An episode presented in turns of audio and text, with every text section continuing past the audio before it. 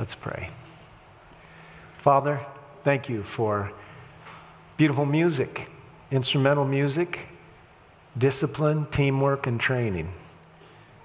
Now, Lord, I pray as we open our hearts, may your Spirit speak to us. May we be susceptible to the divine impress. In Jesus' name I pray. Amen.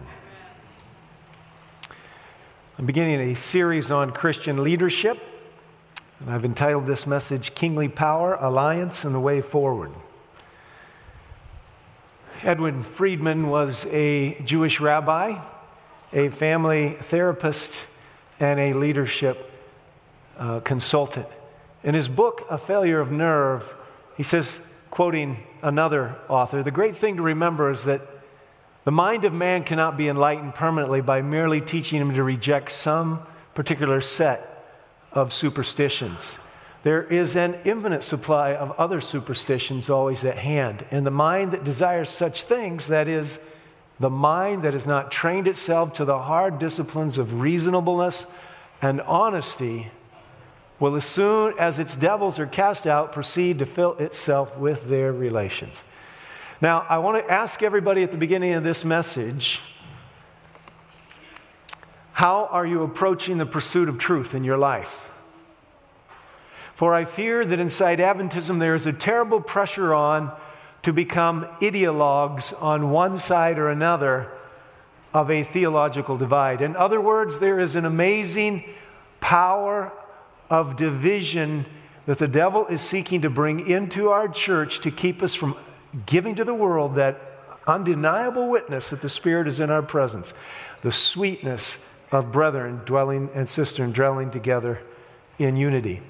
The reason I'm asking this morning is that if you have not disciplined your mind to reasonableness and honesty, you can make anything say anything you want it to say, especially the Bible.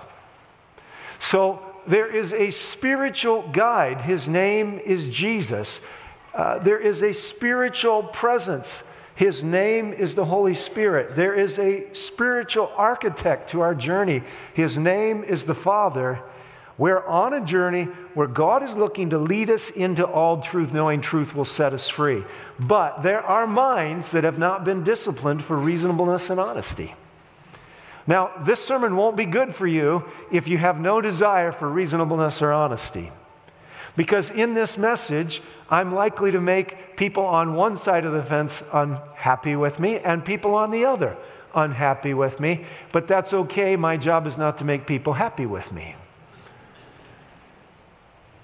Our church is in a little struggle right now, and I don't mean the village church. I mean the larger Seventh-day Adventist Church. And unfortunately, throughout the history of Adventism, there have been these struggles. And unfortunately, sometimes they've been public.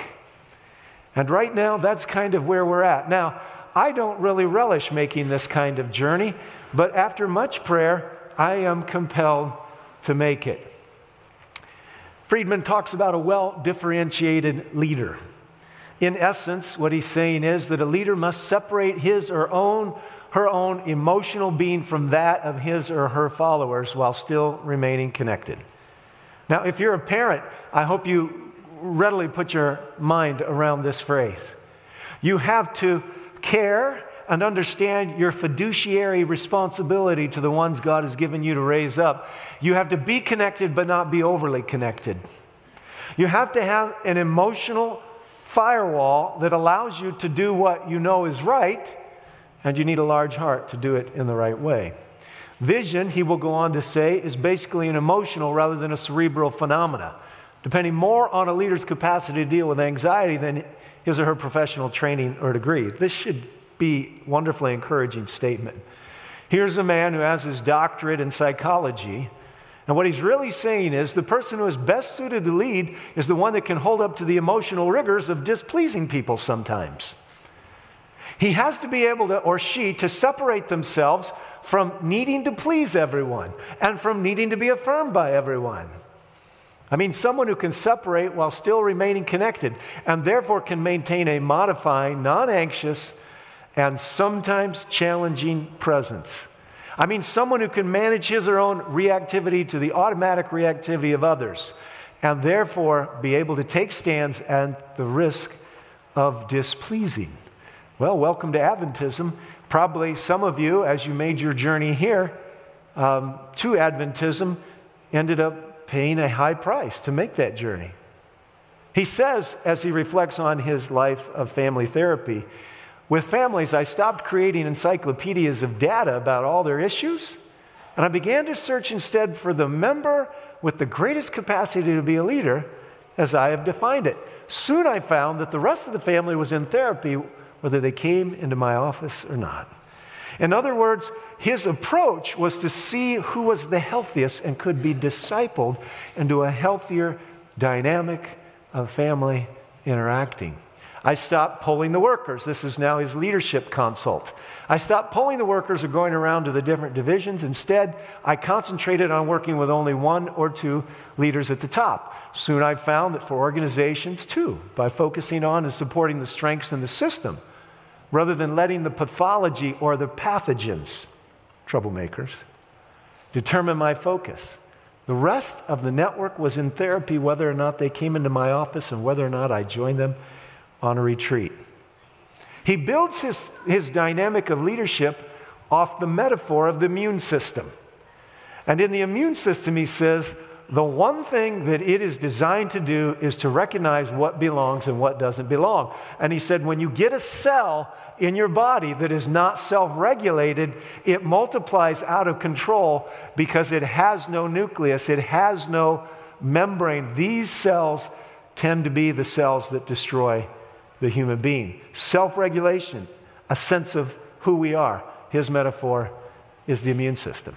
Uriah Smith wrote of James White, some have thought that he was deficient in social qualities and sometimes rigid, harsh, and unjust, even towards his best friends. I'm here this morning to suggest to you that James White was God's well-differentiated leader prepared to get this prophetic movement up and onto solid footing. But these feelings, we are persuaded, come from a failure to comprehend one of the strongest traits in his character, which was his preeminent love for the cause in which he was engaged. To that, he subordinated all else. For that, he was willing to renounce home and friends. Now, James and Ellen White made tremendous sacrifices. They were in God's order. Today, I think it might behoove us to consider such a commitment to the apple of God's eye, the bride, his body, this cause, the church. No man would have been more glad than he to enjoy continuously the pleasures of domestic and social life and the company of friends, had he not thought that integrity to the cause called him to take a different course. But when this was the case, the voice of duty was first and all else was secondary. Now I want you to really think about this paragraph. Some in whose nature this principle is lacking. In Uriah Smith's mind, this kind of commitment to God and his cause is valuable. This kind of commitment to God and his cause is significant. And he's saying that if you don't have that kind of commitment, if truth doesn't matter more than anything else, if pleasing people is what you're after, if deciding who, which group, the larger group or the little group, is the one that you're going to please, you would never be a good friend of James White. But if you have this principle, you can comprehend the actions of a man who's governed by such motives. But how would a man be fitted without such an element as this in his character to be the conservator of the interest of any cause whatsoever? Now, I'm talking to a number of dads and moms, and I'm going to assure you to take your children from the cradle to their adult footings is a difficult journey. It is one that requires the deep, well-rooted love of God, the wisdom of the Word, hopefully the teamwork of two. But along the way, Friedman has his phrase, from parents to presidents, a man or a woman who is not well differentiated, who doesn't know who they are and what their duty is, will be a poor excuse as a leader. Leaders do what's right because it is right. Leaders do what's right in as best a way as they know how to do it. Leadership is not about politicking. Leadership is about moving forward, understanding what the people who are depending on you need. Kingly power. Now, this phrase has been thrown around a lot in Seventh-day Adventism over the last year or two, maybe longer. Kingly power is a phrase that is used by Ellen White over one hundred thirty times, about one hundred thirty-six. But there's some variations. Some of the uh, some of the database has quotes that are very, very close. It looks like a secretary changed a word or two. And I tried to look at all one hundred thirty plus of these quotes this week so that I can understand what kingly power is. Because it's an awful slur to say, you're, you're grasping for kingly power. But it's been thrown around inside the circles of Adventism to the hurt of our own organization. I mean, what good would it do a child if a wife said to their husband, you know, you're just after kingly power? What good would it be for those whose lives are working underneath the shadow of this tree of marriage of two people that are supposed to love each other and be united in the raising of children? But this phrase has been used in a very haphazard manner to wound and to discredit. And I'd like to just take a few moments with you and help you understand what kingly power is, what it is not, when it was used, when it wasn't, and what it means today. Kingly power, one hundred thirty plus times. Well, kingly power is used one time to describe unsanctified humanity. It appears that in all of us, we'd like to make a good run for kingly power. We want to be in charge.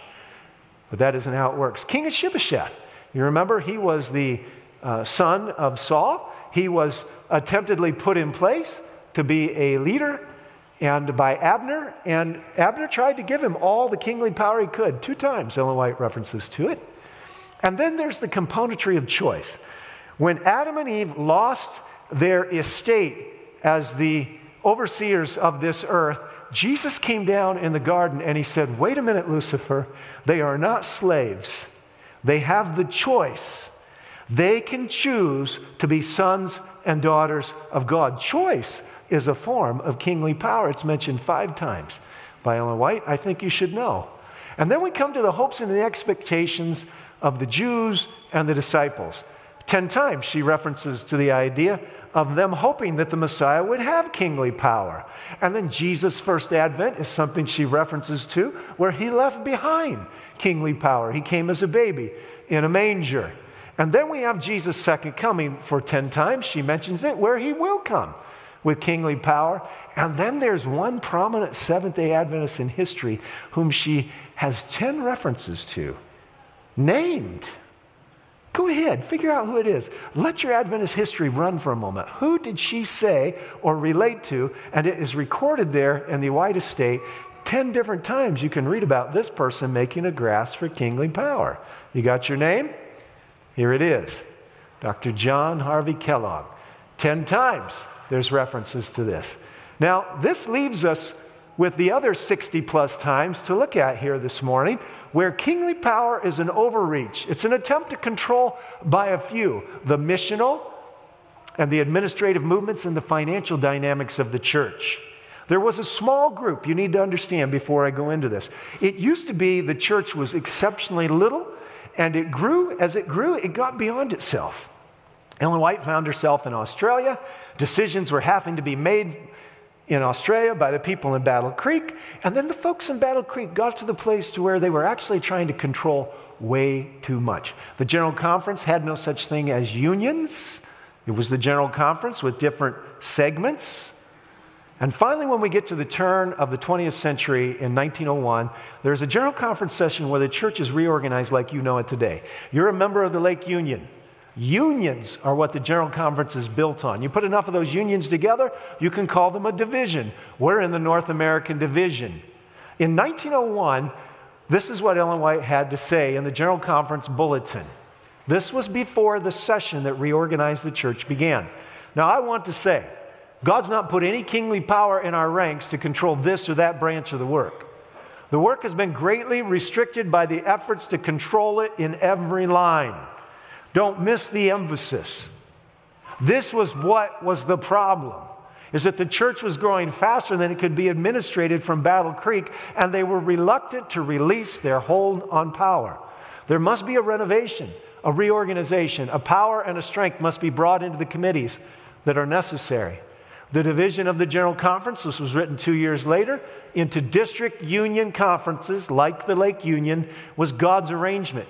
In the work of the Lord in these last days, there should be no Jerusalem centers, no kingly power. All of God's servants have a work to do on this vineyard. In the church of God, no one is to set himself up as kingly power and authority. All your brethren, be very courteous in speech, very kindly in action. These last words are a theme of Ellen White. So let's be careful how we throw accusations or what I call pejorative terms around. Pejorative is a word that means touched with negativity. It's pejorative. If someone were to come up to you as a boss, as a manager, even as the owner of a company, and said, you know, you're just grasping for kingly power, it'd be quite an insult. And it ought not to be said casually or carelessly today, especially in regards to people who are leading our church. The Lord would work mightily for his people today if they'd place themselves wholly under his guidance. All of these quotes are extracted from places where she mentions kingly power. The great need, the, con- the, the great need, the constant abiding of the Holy Spirit. Mightily is what she says. If there were more prayer in the councils of those bearing large responsibilities, more humbling of their hearts before God, we should see abundant evidence of divine leadership and greater advancement in our work. Do you sit on a committee? Do you have leadership somewhere? Is prayer just one of those things you hurry up and get out of the way so you can do the work?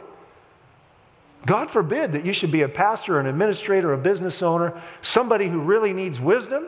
But by the way, if you're a business owner, your business partner, according to the book of Education, is Jesus. He designs to prosper you if it won't ruin you. How much time do you spend praying? Is it a waste of time to praise the Lord and read the Bible? Or are those parts of a committee action actually the places where divine wisdom comes and unity is built and where God himself might manifest in regards to a request? I write this that all may know there is no controversy among Seventh-day Adventists over the question of leadership. The Lord God of heaven is our leader. Can you say amen? He's a leader whom we can safely follow, for he never makes a mistake. That's why prayer matters. Those who walk in the fear of God, meditating upon his character, will daily become more and more like Christ. Those who choose not to know God could be a Seventh-day Adventist on the books, could be the leader of an organization. Those who choose not to know God will be ostentatious and boastful. There are character differences that separate those filled with the Spirit versus those who are not. It's absolutely imperative for you to understand that God could accomplish a lot without us, but he gives us a role so that we could depend on him and be transformed by the doing of it, so our faith could grow. There's a dynamic of change that comes into our lives when he uses us. And if we think we can do it on our own and we don't seek him, we can be ruined in the process. There's a great work to be done. My heart aches as I think of the many who are unready to meet their Lord. This is written to brethren bearing responsibilities. Don't miss what's at the bottom. This is written to leaders, conference presidents. All right? This is written to union presidents. This is in nineteen oh four, so this is after the reorganization. My heart aches as I think of the many who are unready to meet their Lord and the wasted time that is passed into eternity. Oh God, have mercy on my on thy people is my prayer. And then this next phrase has to really grip you. Grown-up men and women, leaders, are acting like little children. There is not a particle of excuse for the strife and the alienation that exists among us. Do you think she was bothered? Do you think this was agitated her? It wasn't pleasing to be a prophet. You had to be a well-differentiated person to have to rebuke and exhort and reprove with all authority. The divisions of the General Conference into district union conferences was God's arrangement. In the work of the Lord for these last days, there should be no Jerusalem centers, no kingly powers. You can see these thoughts kind of repeat themselves. And the work in different countries is not to be tied up by contracts to the working, work centering in Battle Creek. This is not God's plan. These two people had a feud going on, Haskell and Frank. I know how pleased the enemy is, she writes, when he can keep the hearts of those in the service of God filled with distrust and suspicion. Listen. If you have distrust and suspicion towards a leader, whether it's your local pastor or your local conference president, or your local union president, or your division president, or your general conference president, get on your knees and pray. You could be ruined by the evil thinking that's fomented by some of the things you can read on social media. God forbid. Turn the computers off and find a way to engage your time for the sake of Jesus that would actually edify you and edify the work. And more than this, unity existing among the followers of God is an evidence that the Father sent His Son to save sinners. Listen, any group of people can get together and be fractured and splintered and divided, but only God's presence unifies a group of people. Is there any wonder that the devil is working so hard to make sure we're talking evil of our leaders in the process, et cetera? It's a witness to His power, for nothing short of the miraculous power of God can bring human beings with their different temperaments together in harmonious action. Their one aim being to speak the truth in love. God has given me a word to speak to you in New York. Strive earnestly for unity. Pray for it. Work for it. It will bring spiritual health, elevation of thought, nobility, heavenly mindedness. You will overcome selfishness. Last I checked, all of us were trying, some harder than others. You will overcome selfishness and evil surmising, and will be more than conquerors. Praise the Lord. Through Him that loved you and gave Himself for you. Crucify self. Esteem others better than yourselves. You think you're a good administrator? You think you're a good preacher? You think you're a good parent? Just be who you're called to be and encourage the others who are trying to do the same thing. You're not in competition with the parent next door. You're not in competition with the preacher around the corner. You're not in competition with the school down the road. Do what God called you to do. Be a well-differentiated leader. Know who you are. Fulfill the role in the place He's given you and do it your best. Before the heavenly universe and before the church and the world, you will bear unmistakable evidence that you're God's sons and daughters. God will be glorified in the example that you set. And let us be careful how we press our opinions upon those. This was written to a General Conference president. If any of you lack wisdom, let him ask of God. She, she didn't want the leaders, in this case, the highest level of leadership, Brother A G Daniels, our, our General Conference president. God would not have you suppose that you can exercise a kingly power on your brethren. And then I'm not going to read all of this, but I'm going to tell you about it.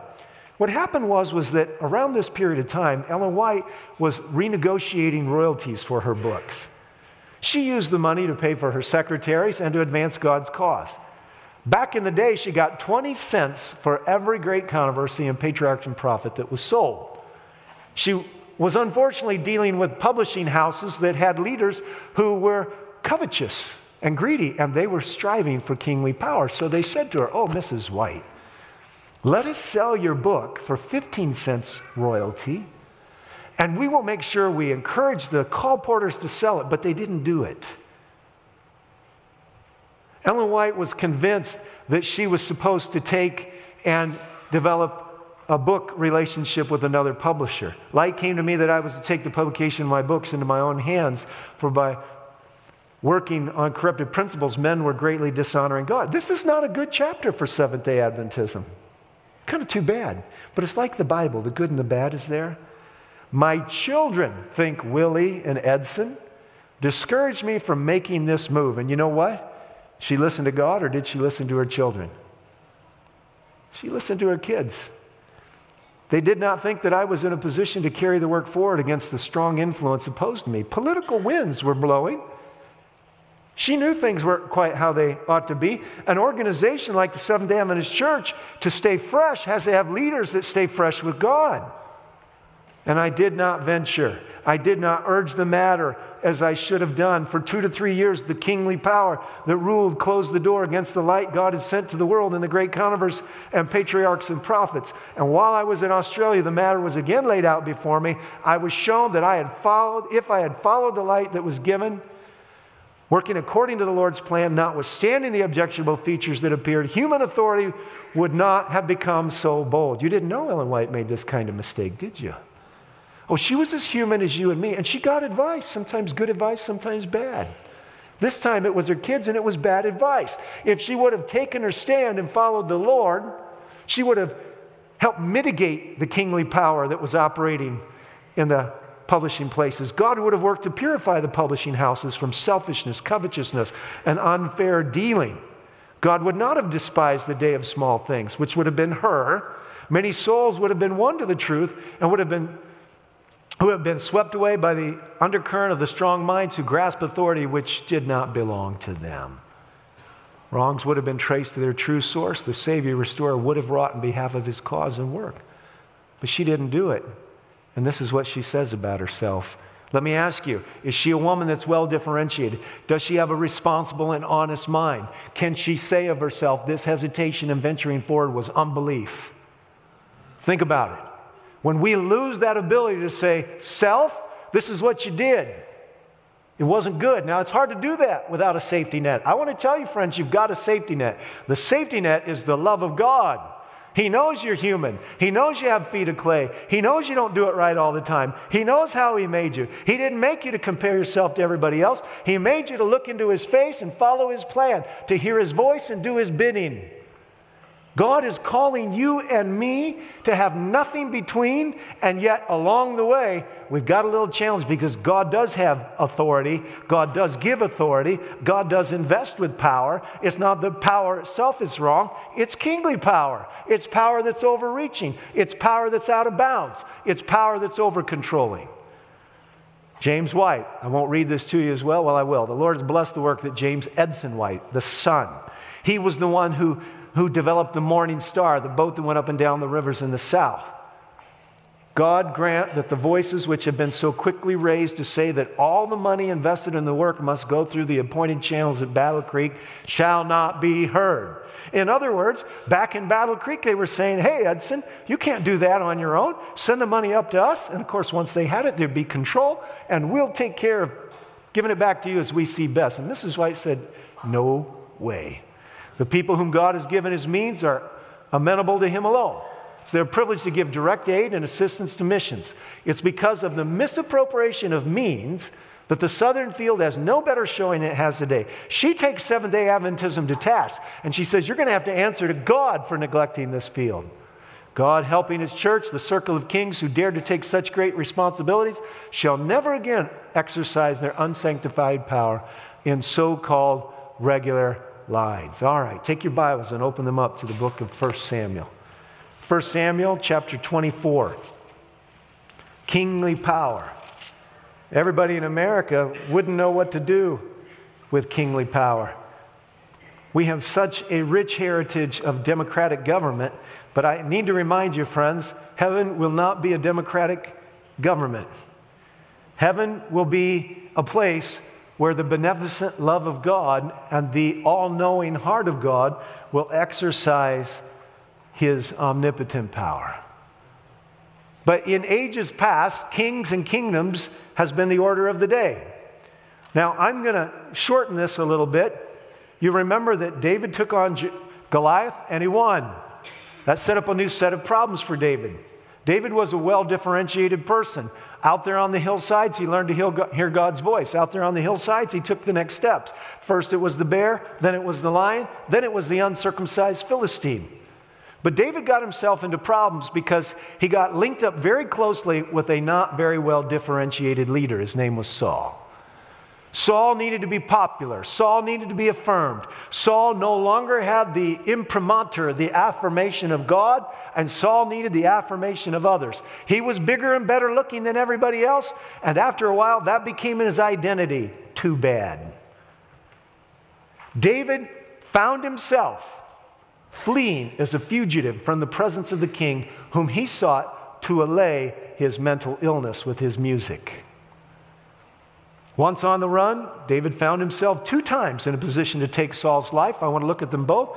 The first was in a cave, First Samuel chapter twenty-four. It says, verse one, now when Saul returned from pursuing the Philistines, he was told, saying, behold, David's in the wilderness of En Gedi. And Saul took three thousand chosen men.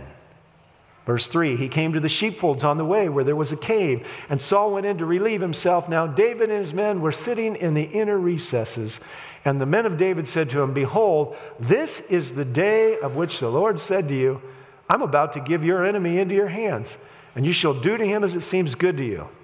Then David arose and cut off the edge of Saul's robe secretly. He crawled back to where the men were, and he felt guilty.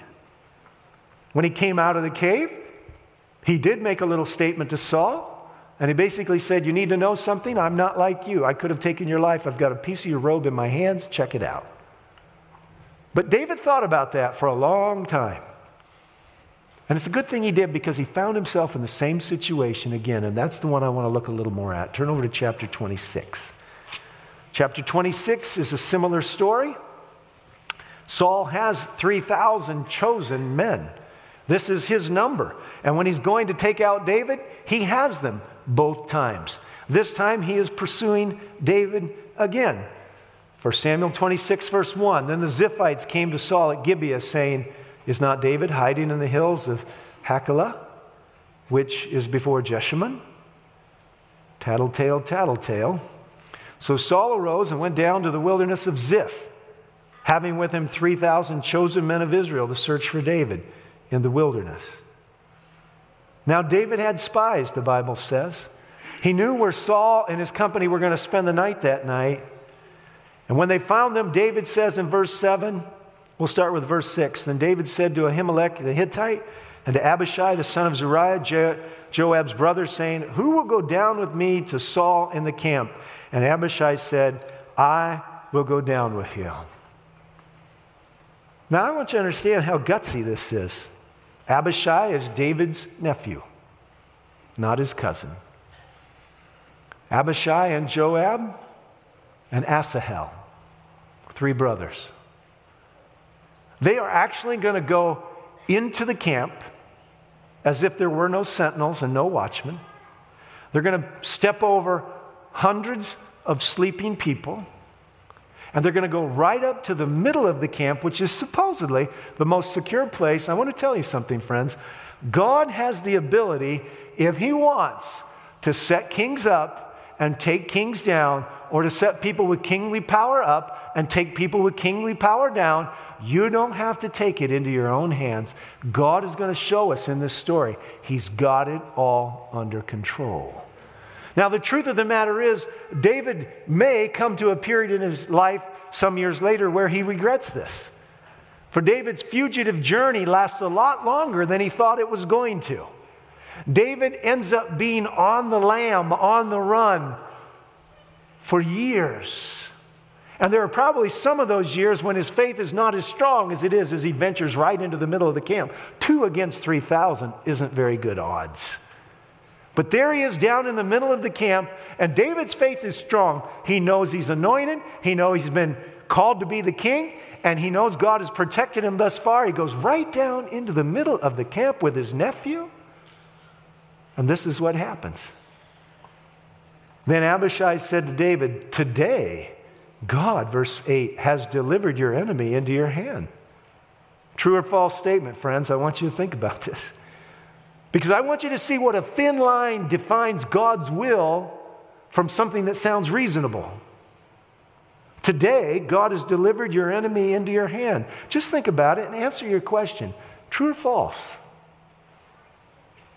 Now, therefore, please let me strike him with the spear to the ground with one stroke, and I'll not strike him the second time. You need to remember, Abishai is quite a warrior.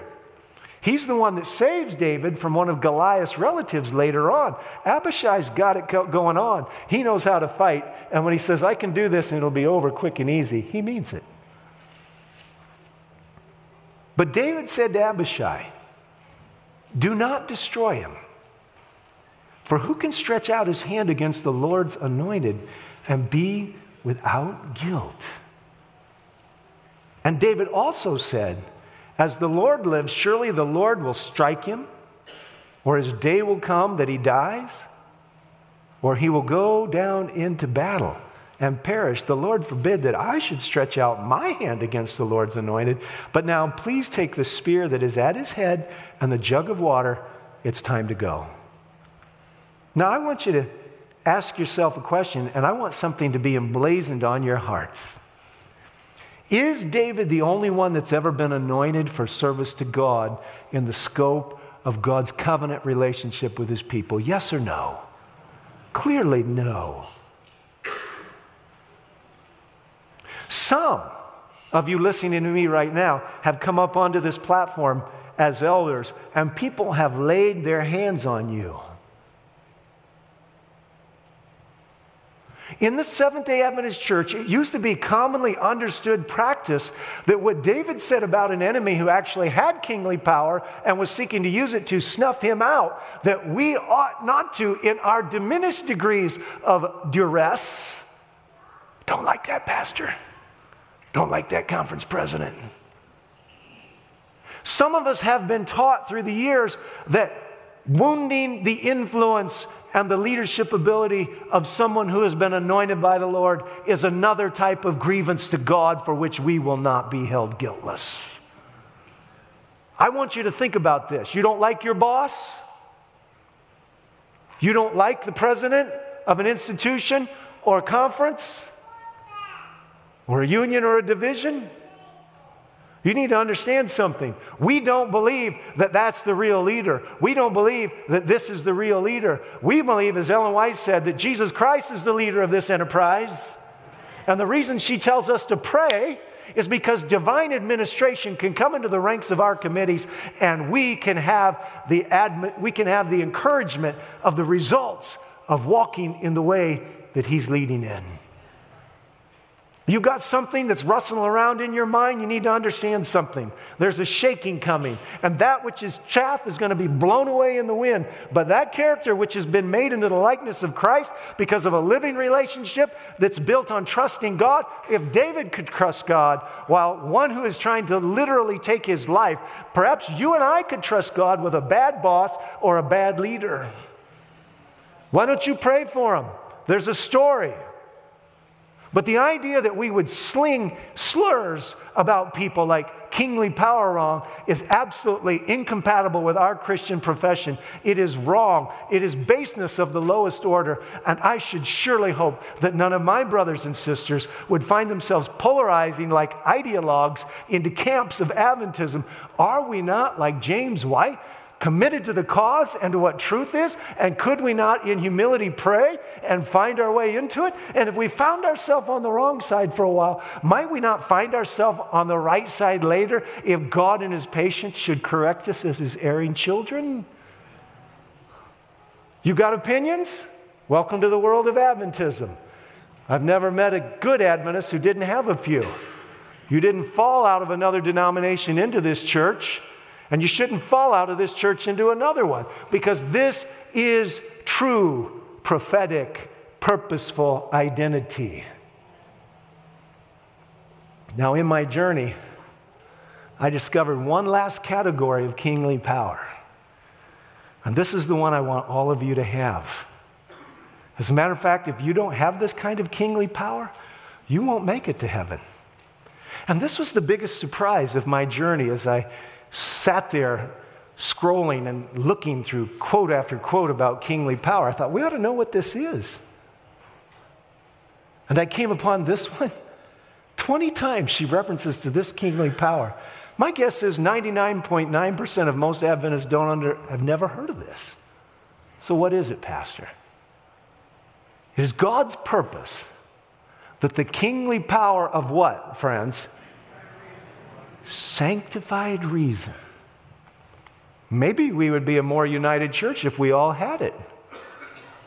The kingly power of sanctified reason, controlled by divine what?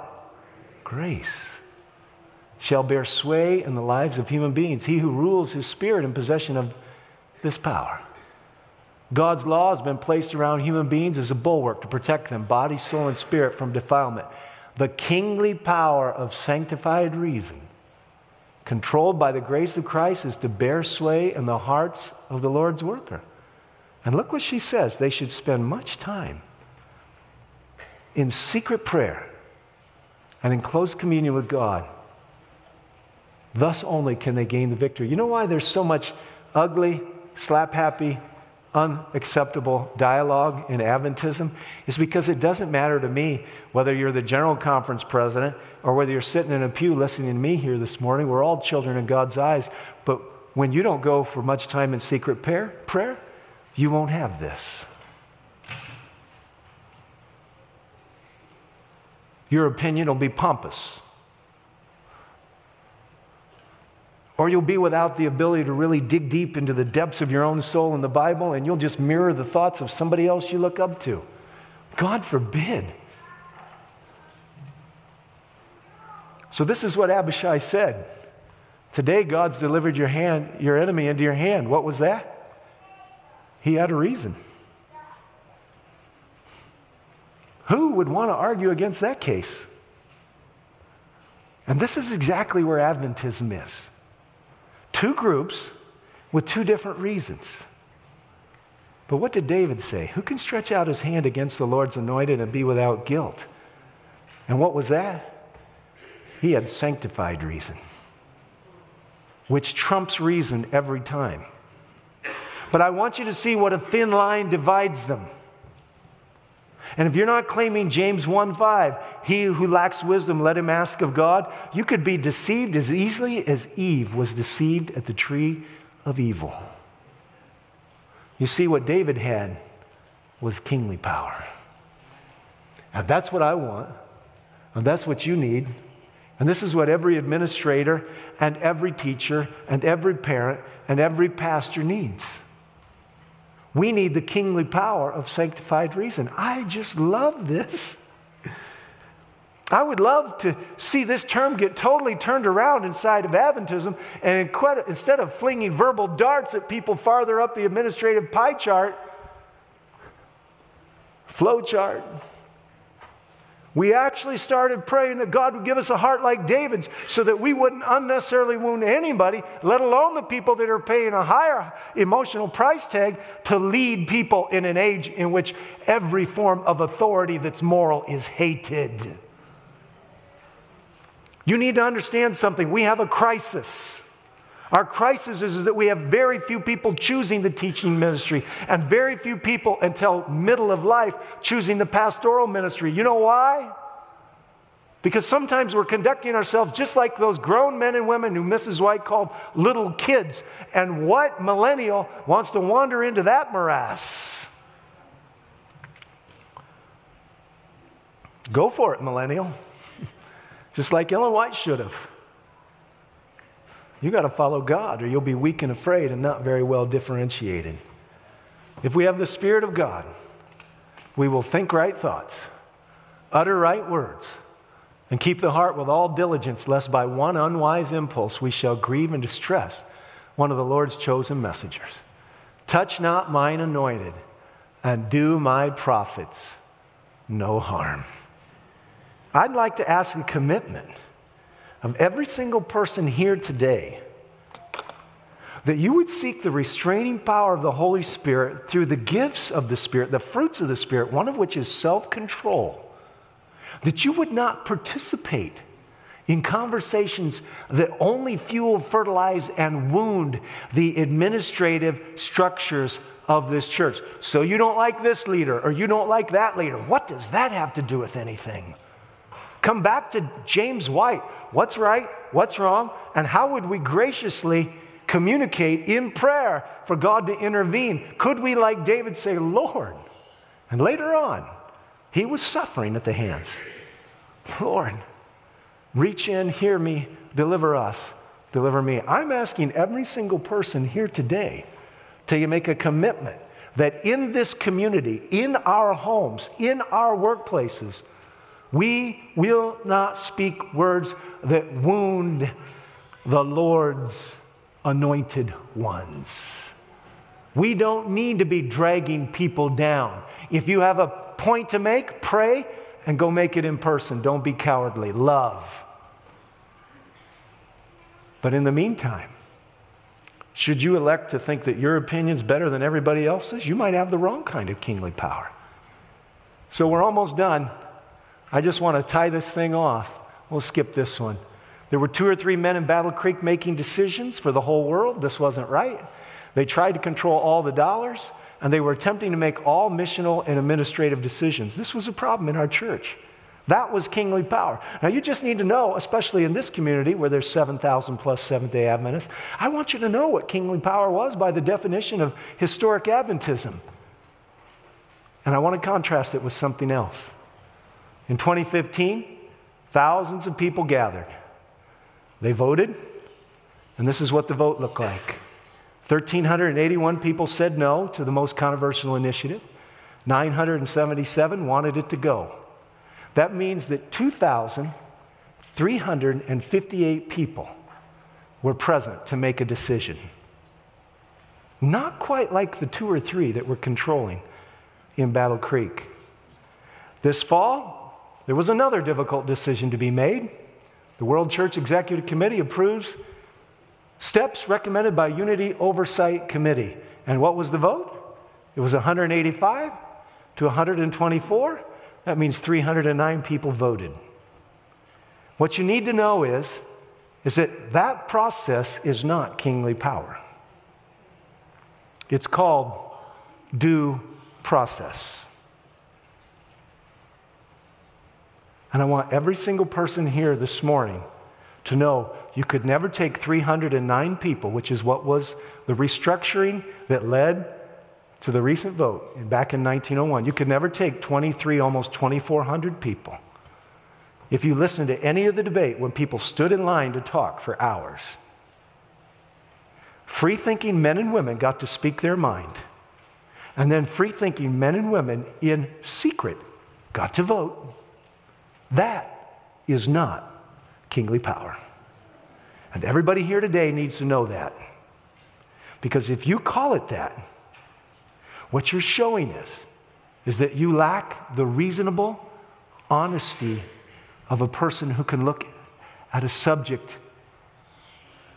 not as an ideologue and without bias. Listen, friends, I've worked for this church for three decades. You think I've liked every vote? No. There are things that have been decided about me that were wrong.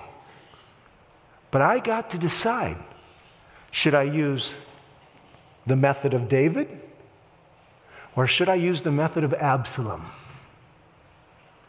And my choice has been to use David's method. And you know what? David's method will take me all the way to the kingdom, which is where I'm planning to go. And I'm appealing to you to go with me.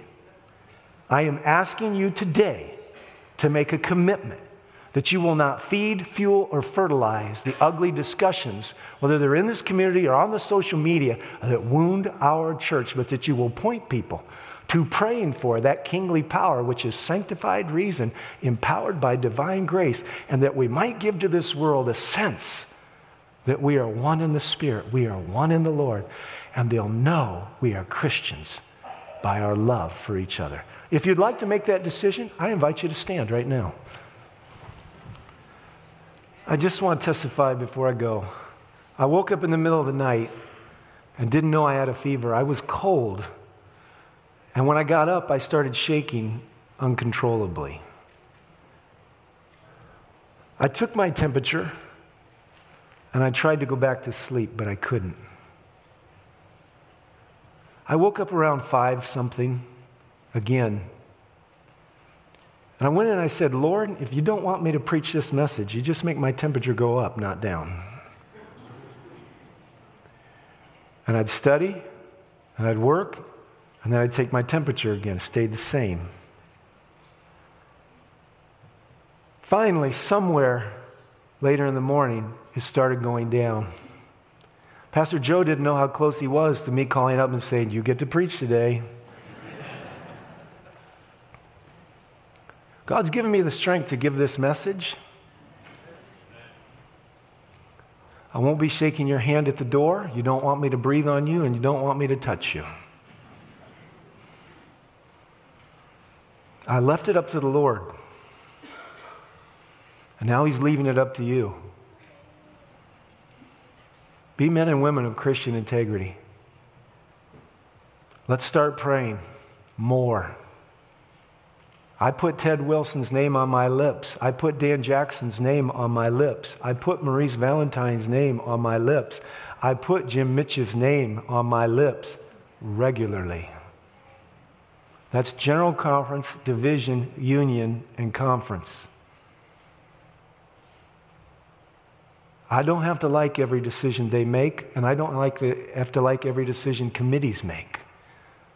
But this is my church, And they need me, and I need them.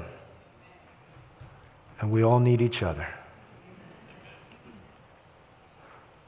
Please think about what I've said.